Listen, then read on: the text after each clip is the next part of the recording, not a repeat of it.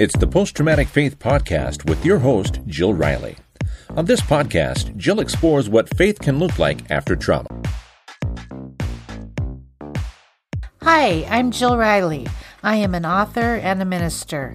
I am also a trauma survivor and live with complex PTSD, depression, anxiety, and a dissociative disorder.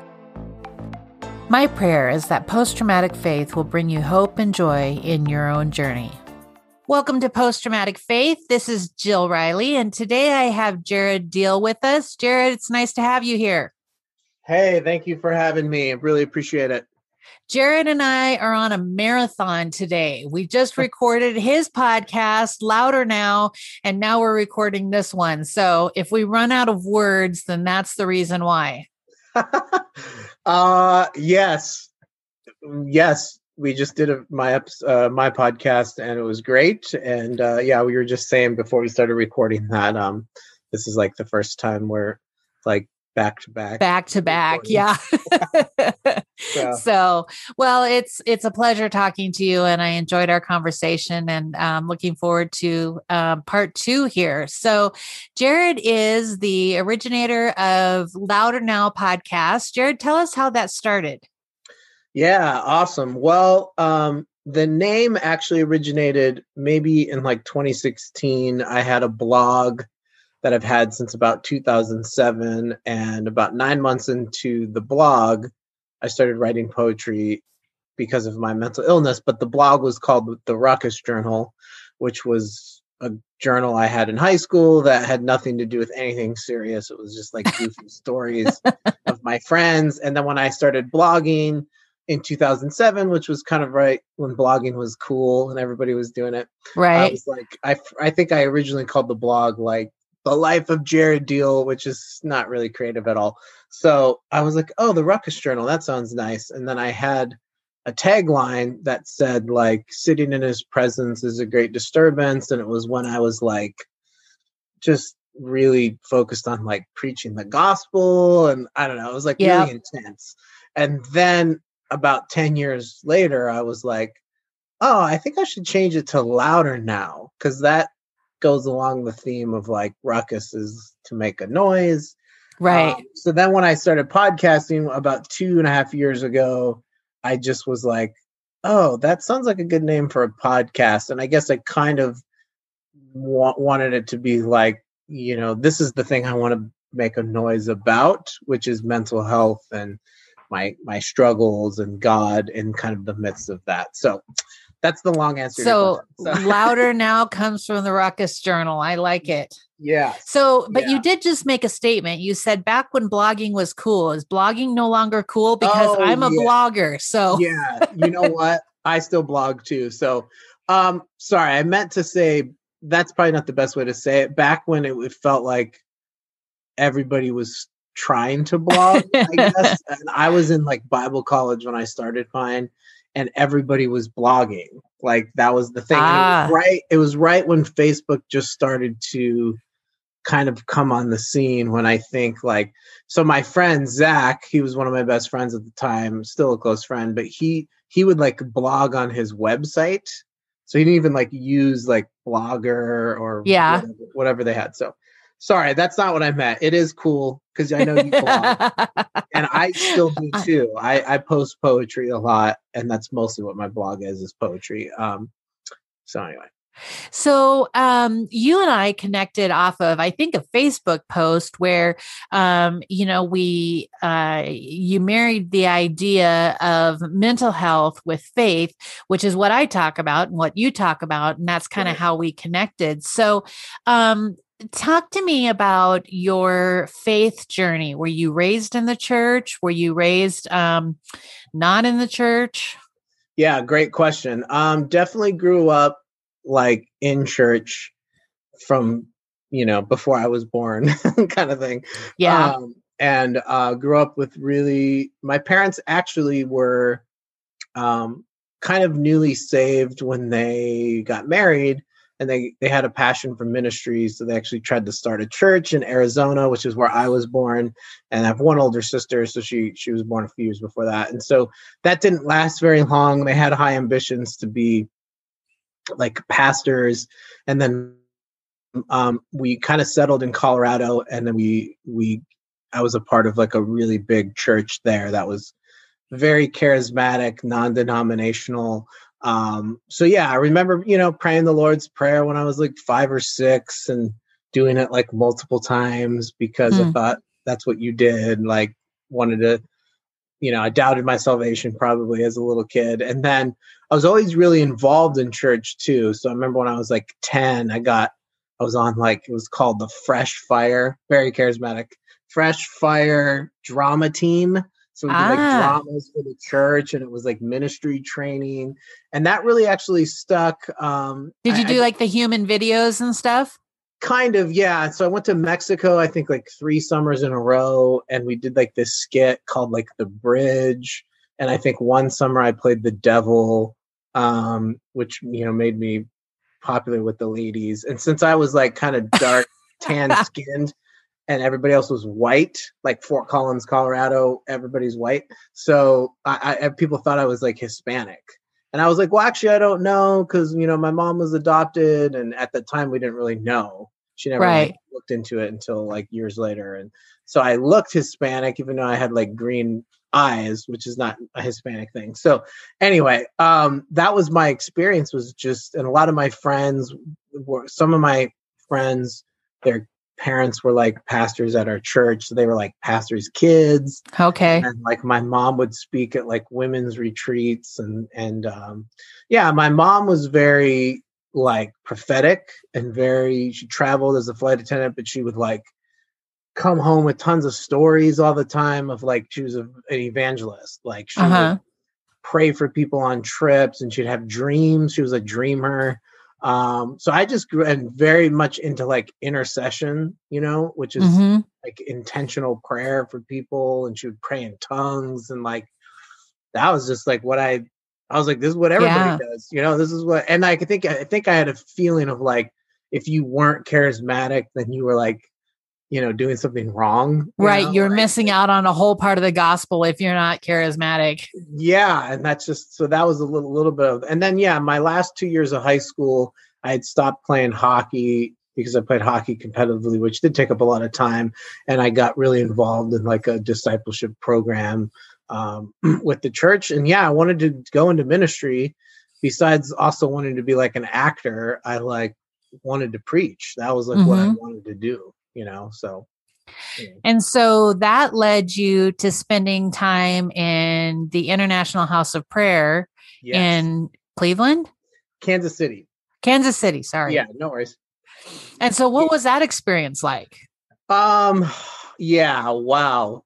That was intense. Um so a little bit of background with the house of prayer. They are it's like not a church but kind of a church um, right. It's more of like a missions organization, kind of like YWAM. Um, and they, Mike Bickle, he who he was a pastor for a lot of years, basically just felt like God told him through a bunch of stories and through a lot of prophetic stuff to start a 24/7 prayer room. Um, to at which was that's what it was. It was like 24 hours a day. There was a place where you could go where there was worship and prayer that didn't stop. And he kind of modeled it after like the tabernacle of David in the Old Testament, where David had singers and musicians. Um, and that was kind of the mandate, you know, passed from Solomon to him of like this this thing. So he was, you know, using that as kind of the biblical okay. example. But um, you know, it's not normal to go to a church and for there to be like a prayer room where it's like open all the time. 24 know? hours, so right. I I went right when I after high school and I did the night watch, which was 12 a.m. to 6 a.m. You you you're in this prayer room and then there was classes and it was an internship. And yeah, I slept from like 7 a.m. to like 3 p.m. That was kind of the schedule, which is a horrible idea for most people as far as even though the spiritual part was awesome and challenging the physiological effect of that so i did that for that's three, exhausting yeah oh yeah i did that for three years and i ended up um, doing their school so i was like in class from like 3 p.m. to 6 p.m. and then like I helped run like the internships. I was like a leader with that, and then I was always in school, and that, so yeah, it was just like a crazy schedule of just constantly, you know, doing God stuff from like Yeah. 18 and then yeah, um, I don't want to jump too far ahead, but yeah, then at, at 21, I started having problems with my own mental health. Um, after about three years of that like schedule. Yeah. So talk about talk about your struggle with um with mental illness uh that kind of began to manifest um bigger during that time, right? Yeah, for sure. I oh, I do think as a kid I did have a lot of symptoms of depression and anxiety that I think I carried with me into that that house of prayer time. Um, you know, it's your first time being away from home, which is very common in the college years for kids to have like mental breakdowns because it's like you're away from home, and Right. You don't know how to take care of yourself, and there's not a lot of accountability. You're used to your parents telling you what to do, so you have all this freedom. So, um, yeah, I, I, I had a panic attack one night, um, and I think I had always had a lot of anxiety, but I never struggled with sleep as much as that schedule was crazy. I always slept like I was able to fall asleep. I did take melatonin a lot for like two years. That was the only thing I really used to, um, which I don't think you can abuse melatonin. I mean, maybe you can. so, um, you know, I didn't really ever have a problem with drinking, and part of it was like I wasn't really allowed to do that stuff anyway. you Right. know? Um, but yeah, I definitely think the level of anxiety and stress was really high. Um, and I don't think I really knew how to deal with it other than just kind of being like a workaholic of like, oh, just being busy. That was like my Right. job, you know. And So it hit it hit this peak then. yeah. Um, I, well, yes. And I mean, every, I think, episode that a person has, it's always triggered by stress. You know, I mean, that's the Mhm. first thing. And so I had a panic attack and it was really intense. I had never experienced anything like that. And then my mind started racing. Um, and yeah, I couldn't sleep. And I was like calling my mom. And then one night led to like three or four nights, which by that point I was like, your body is in like psychosis of like you're spinning. Right. I started having suicidal thoughts. Um, I felt a ton of like shame and condemnation, which I realized those are like kind of spiritual words of Mhm. like like feeling like a you know just negativity, um, feeling just guilty and dirty. And I think I had problems with like porn and like every guy, you know. Mhm. But I was in like a Christian environment of like Right. feeling shame for all that stuff. I'm like, no, I'm supposed to be pure and holy and doing ministry. So it just kind of made that worse. Um, so yeah, it just all came crashing down. And then, um, yeah, after about seven days of not sleeping, um, my parents had been in California. Um, and yeah, they were just like, you should come home and like get some help. So n- no one really at that point really was like, hey, you should see a doctor, you know, um, though I didn't really give them very much of an opportunity for that to happen because I Right. left. Um, but yeah, no one was really like, you should see a doctor. it was just like, oh, you'll, you know, you'll snap out of this, you know, and, and so yeah, that's what started it. And, um, yeah, I saw a doctor and they were like, yeah, you might be bipolar. And then they gave me some meds. I don't remember what I was uh, taking. And yeah, I still felt like I didn't sleep for like a month total Oh, like it was like it was so it was october at this time and then yeah i had a birthday in november i remember going and you know seeing a movie with my sister and then i just got really depressed so it kind of was like mania and then depression um and then yeah after a few months i just kind of snapped out of it like mhm. and my mom kind of weaned me off the meds. She was like, "Oh, these you know meds are making you look fat," and which was true. And it's like my mom was being my doctor, which she's my mom, not a doctor. Right. so uh, everybody's experience is different. So I didn't go to a hospital. It was kind of like my parents were my hospital. And then, um, yeah, and then long story short was I just I went right back to normal. I went back to Kansas City. I finished school. I started playing hockey again for like the first time in like six years. Um, I, I worked at the summer camp doing like all of the fun videos for the camp. And I was like, you know, I don't know, seeing Dark Knight in the movie theater at midnight. Like everything just went back to normal. Back to normal, Um, yeah. Yeah. And then and then at the exact same time, October, November, um, same thing happened again. So I had like a second episode. And the second time around, I was a little bit less uh concerned. I was like, oh, this is strange. Like, why is this happening again? Um, so then I went back to California and it was kind of more like, oh, maybe I'll stay longer. And I got put on like a lot of medication, um, but kind of similar diagnosis of, I guess there's two types of bipolar. There's like one and two. Right. So I can't remember exactly which one. Um, I think one, type one and two, I think the difference is just like you have more. One of them's like you have more mania. You have more mania, right? You're hi- Yeah. you have higher highs and lower lows. Yeah, and then the other one is just more like you maybe have more depression. So I think for me it was just yeah, I just kind of had a I think the doctor had called it like he was like you're cycling or something.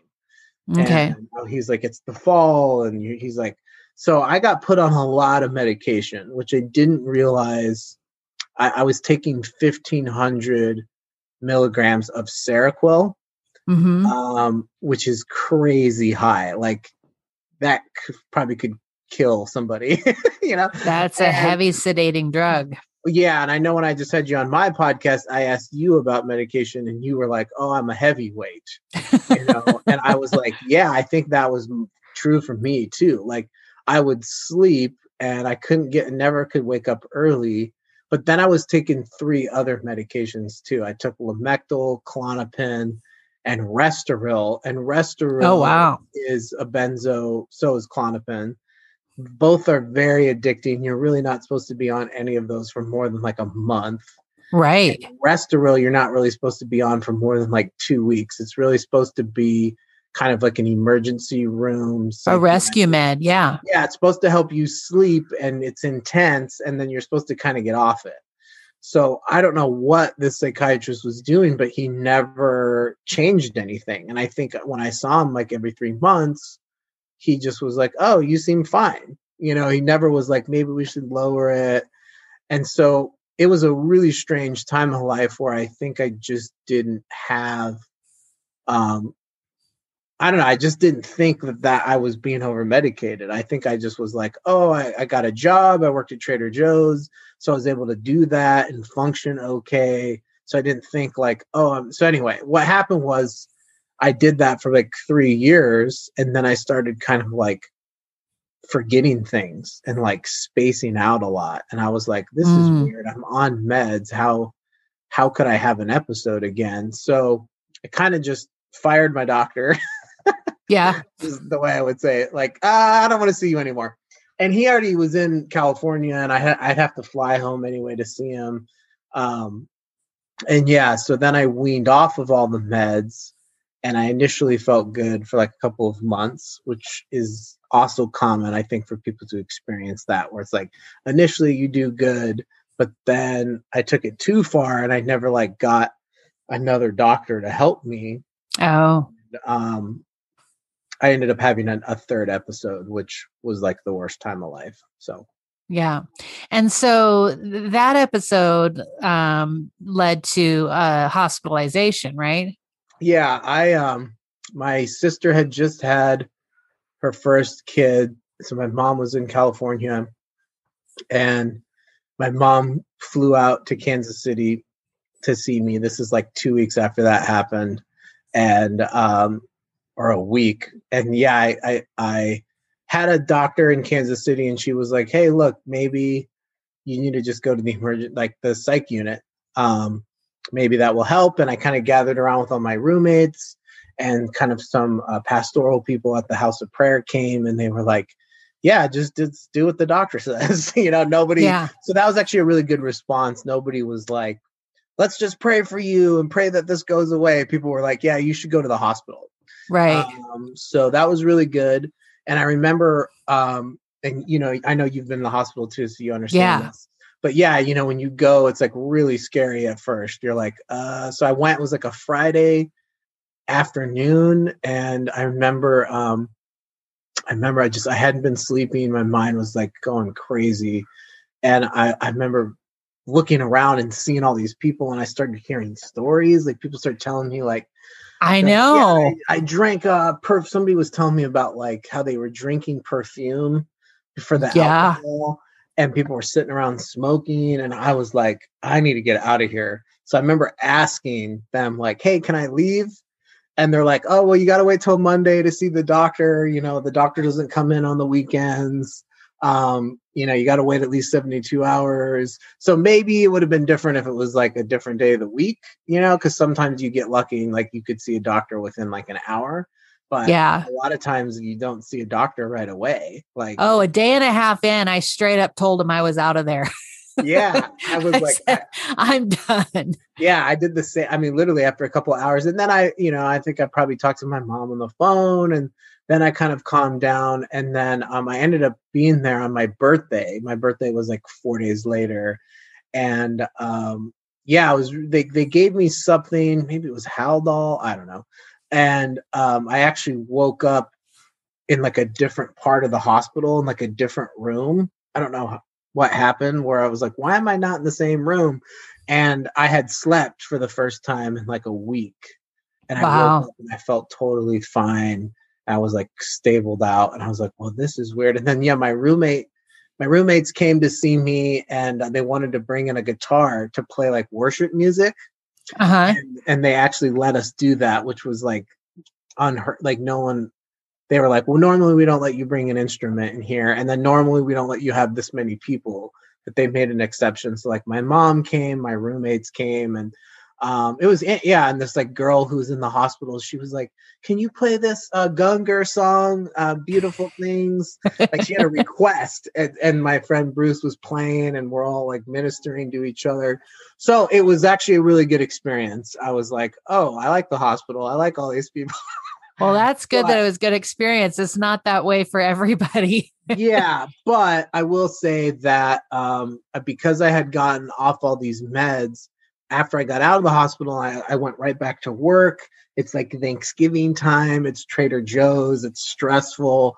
I started just I, I, I started kind of like spiraling down again. I was like, oh, I can't handle all this. So I had to like quit my job and um, I ended up doing like an outpatient program for like a few weeks. Mm-hmm. So it was a mess. So I did that. Then I went back in the hospital again. Then I moved back to Cali and yeah i just i was in this horrible episode like every day i felt like suicidal. And um and i was telling you earlier like i was afraid of going to hell you know if i was yeah. suicide which i know that that can be like a um christian thing we can struggle with of like you know this fear of like what's going to happen to you. I mean no one really knows right i was raised i was raised that if you commit suicide you go to hell yeah, and I I was I, that was my thinking. Like I I don't yeah. know if I think that way now. I mean, I I mean, as a side note, if someone dies by suicide and they're a Christian, and you tell their parents, "Well, he might be in hell," you know what I mean? Right. That would be like a horrible way to console someone. You know what I mean? Because first of all, no one. I, I I don't know. I guess I have mixed feelings because I've been there where I'm like, oh, I want to choose mercy and compassion. Like every time. So it's right. not my job to be like, oh, well, he might be in hell. You right. know, but yeah, I was convinced that that would have been my and like my my my sister, she had gone through a depression too, and she was like, "Oh, I felt the same way," you know. Yeah. And I was like, "Dang, what kind of church did we grow up in?" You know what I mean? Like, right. So anyway, so um, so talk yeah. to me about. um I mean, I've been suicidal, and and have been at that place in my life. Talk yeah. to me about what that feeling is, what that emotion is when you're in the bottom of that hole.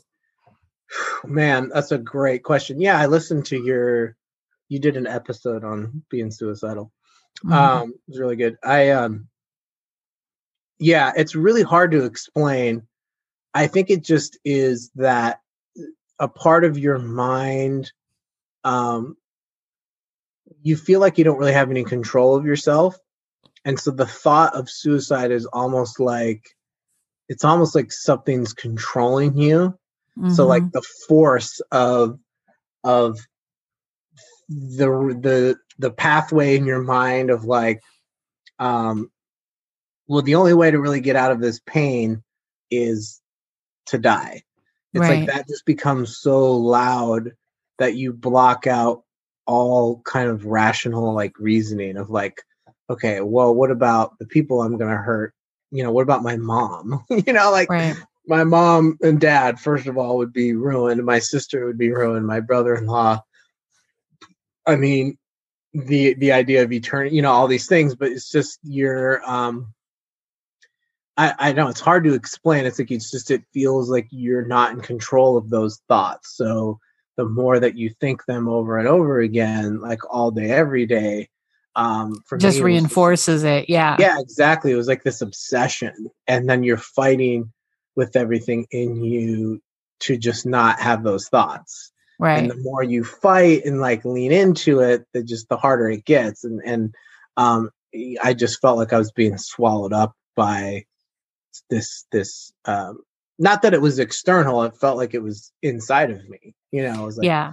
It's like know. a runaway train though. It's like you can't you can't get a hold of it and and stop it. There's nothing that feels like is in your power to arrest that runaway train. It's it's just overwhelming. Yeah, and it seems like the only way to cope is to hold on to the idea that um you can't stay in the same place forever right. in your mind like it's actually impossible to be stuck for you know 20 years or something right? But the problem is that i think we are as humans we're um we're made to experience emotions and mm-hmm. feel. So it's the feeling that something's permanent that kind of trumps the truth that nothing's permanent. Right um, and that's really really hard to accept when you're in it because it's just like man i just remember waking up during that time every day and i'm just like maybe the only relief i got was a little bit of sleep every night but I, my sleep was horrible for like eight months. Yeah. I felt like i didn't really sleep and i would wake up in the middle of the night and i would just feel tormented in my mind and i'd wake up every morning and I'd be like, oh, here we go again. Just another day of trying to survive. And um, yeah, it's Groundhog Day. You just, you know, it's just on, on repeat. So, um, how did you go from that low, low point to wanting to be a mental health advocate? You, you are an advocate through your podcast, through NAMI, um, mm-hmm through different things that you do in your life what what made that transition for you? Yeah, great question. Well, first of all, it took a lot of time to get better. Um, I tried to overdose. I ended up in a coma. I almost died. That was kind of the mm. climax of that season.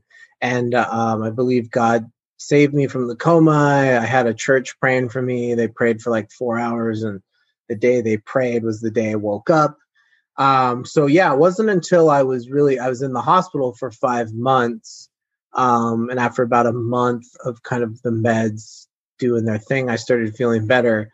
Um, I guess that's where it started, where I was like, oh, I need to.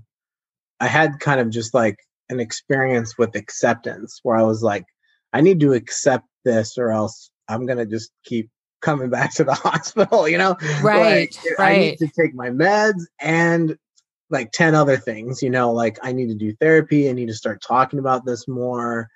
Um, and so, yeah, it took about a couple of years. And then I actually, when I first moved to Pomona, I, I joined this kind of community program through the clinic where I got psychiatry help and therapy. They had a program called Courageous Minds. So, this is way before NAMI. And Courageous Minds was just basically a program where you could craft your story and then share your story to schools and to like like it's mostly students and stuff. So I actually did that with this lady named Jamie, who I'm going to have on my podcast pretty soon. And um, she really, so that's where it started, where I was like, oh, I've been through all this pain and suffering for the last like eight years. I almost just died. Um, I love God. I've always felt a call to like preach the gospel and like speak. Mm-hmm. And so it just kind of came together in in that time. I was like, I think it's important for me to start sharing my story. And that was like 2014, 2015. And then and then I had about a 2-year break where I didn't do anything cuz I was traveling for my job. And then um yeah, I then I just got back into it and Yeah. and that led to NAMI. So that's kind of a little bit of a summary. Um if yeah that's really that's really cool you know Yeah. it's um i think it's empowering too isn't it? Um to be able to share your story and to be able to say um i'm i'm broken but i survived and you can too. I think there's some power in that. Yeah, for sure. I think it just it it kind of rectifies and justifies the suffering and the pain that you went through to be able to like and I know it's like a cliche thing that people say and people sell you speaking programs based on this, right? Of like, you know, everybody has a story and your mess is your message and you know, your test is your testimony and all this stuff. And sometimes we just hear i've that so never much. heard that Oh, oh, that's that that feels like old school Pentecostal TBN stuff, you know. Your test is your testimony, brother. And it's just like, yeah, I'm some people could be like, well, who cares? You know, like who cares Right. about my mess? And that's probably coming from a place of like you're still feel stuck. But I do think when you do come out of things, um, or your pain becomes your purpose. That's like that's just like sell me a book with that title on it, you know. Um and but I do think it's true, and I think you got to kind of do it because it's. Um, I think seeing people find hope from you just being vulnerable, um, that's kind of what keeps me in the game of doing Yeah. it. You know, Yeah. like, wow, people are actually changing. Like this could actually save someone's life. You know, like Mhm. wow, Jared almost died and now he's like, you know, now he's doing better. And same for you, right? You've been through a ton Right. of stuff. Um, as we just were, were talking about on my podcast, and like, wow, look at all the stuff you're doing. You're doing a podcast and you're writing. Um, you know, it's like I, I and so, uh, to be honest, sometimes I'm like, well, I wish I had something else to talk about. You know, yeah I Yeah, wish I know. could be like an expert in like talking about hockey or something. you know what I mean? Or movies.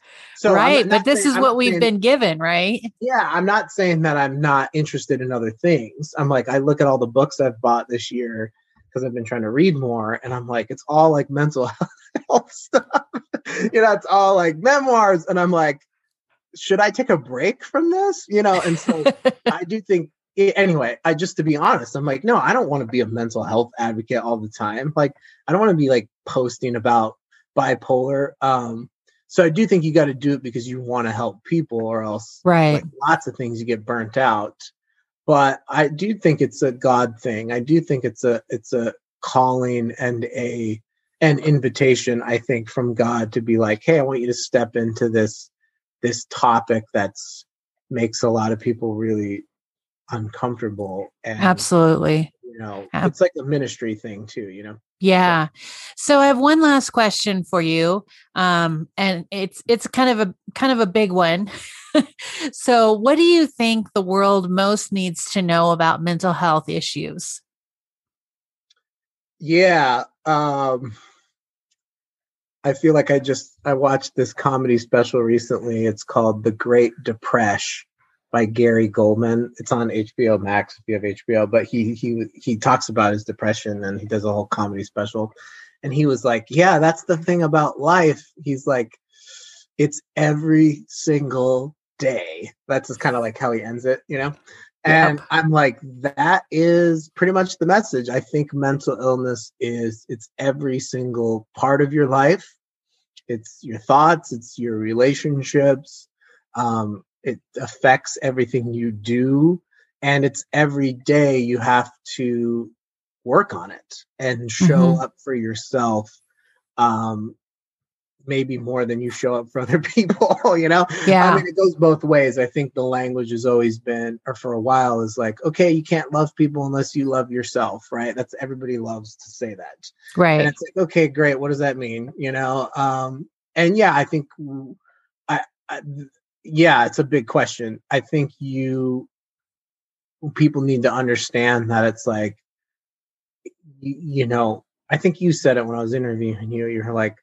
I'm just, I always am going to have this mental illness, and I just gotta find ways to to try to stay healthy. Mhm. Um, so I don't think it's something that's going to go away. I think that's what I'd want people to understand. It's like it's not the goal is to not make it go away either. That's like not the goal, right. you know. And I think that we want to do that in our like trying to fix people kind of thing of like no, let's try to fix and obviously Yeah. there's books and movements on like here's cures and antidotes for your depression without medicine or whatever. Um and I'm interested in that stuff because I would like it to go away sometimes, you know. Um, but I, I think God is more inviting us into this space of like living with it and Mhm. um that and that's okay and to try Right. to be okay with that. Um but yeah, great question. I hope I answered that okay. So yeah well i i just think there's a graciousness um of god that we see in the dark places that is is different than what you can see in the light and um and i i think there's there's beauty to be found in that when when we're in the dark and when we feel lost and when we feel broken and god shows up it's um it's pretty spectacular so well, thank you for showing up for us and thank you for Yeah. sharing about your life and your story. The podcast is again. it's the Louder Now podcast, and uh, you know it's on Spotify, Apple, uh, Google, um, Amazon, and uh, maybe a Castbox. I don't know if people use that. Um, and y- I'll give you my uh, information. I have a Linktree that's kind of got all the links. So Great. We will post that. So, Jared, thank you so much for your time. yeah, thank you so much, Joe, for having me, and also thank you for being on my podcast too. So It's awesome. all right, Bye. I appreciate it. Thanks for listening. Subscribe to the Post Traumatic Faith Podcast on iTunes, Spotify, or Google Podcast today. You can follow Jill on social media on Facebook and Instagram, jillriley.author, and on Twitter, Jill Riley Author. Email jill at jillriley.org.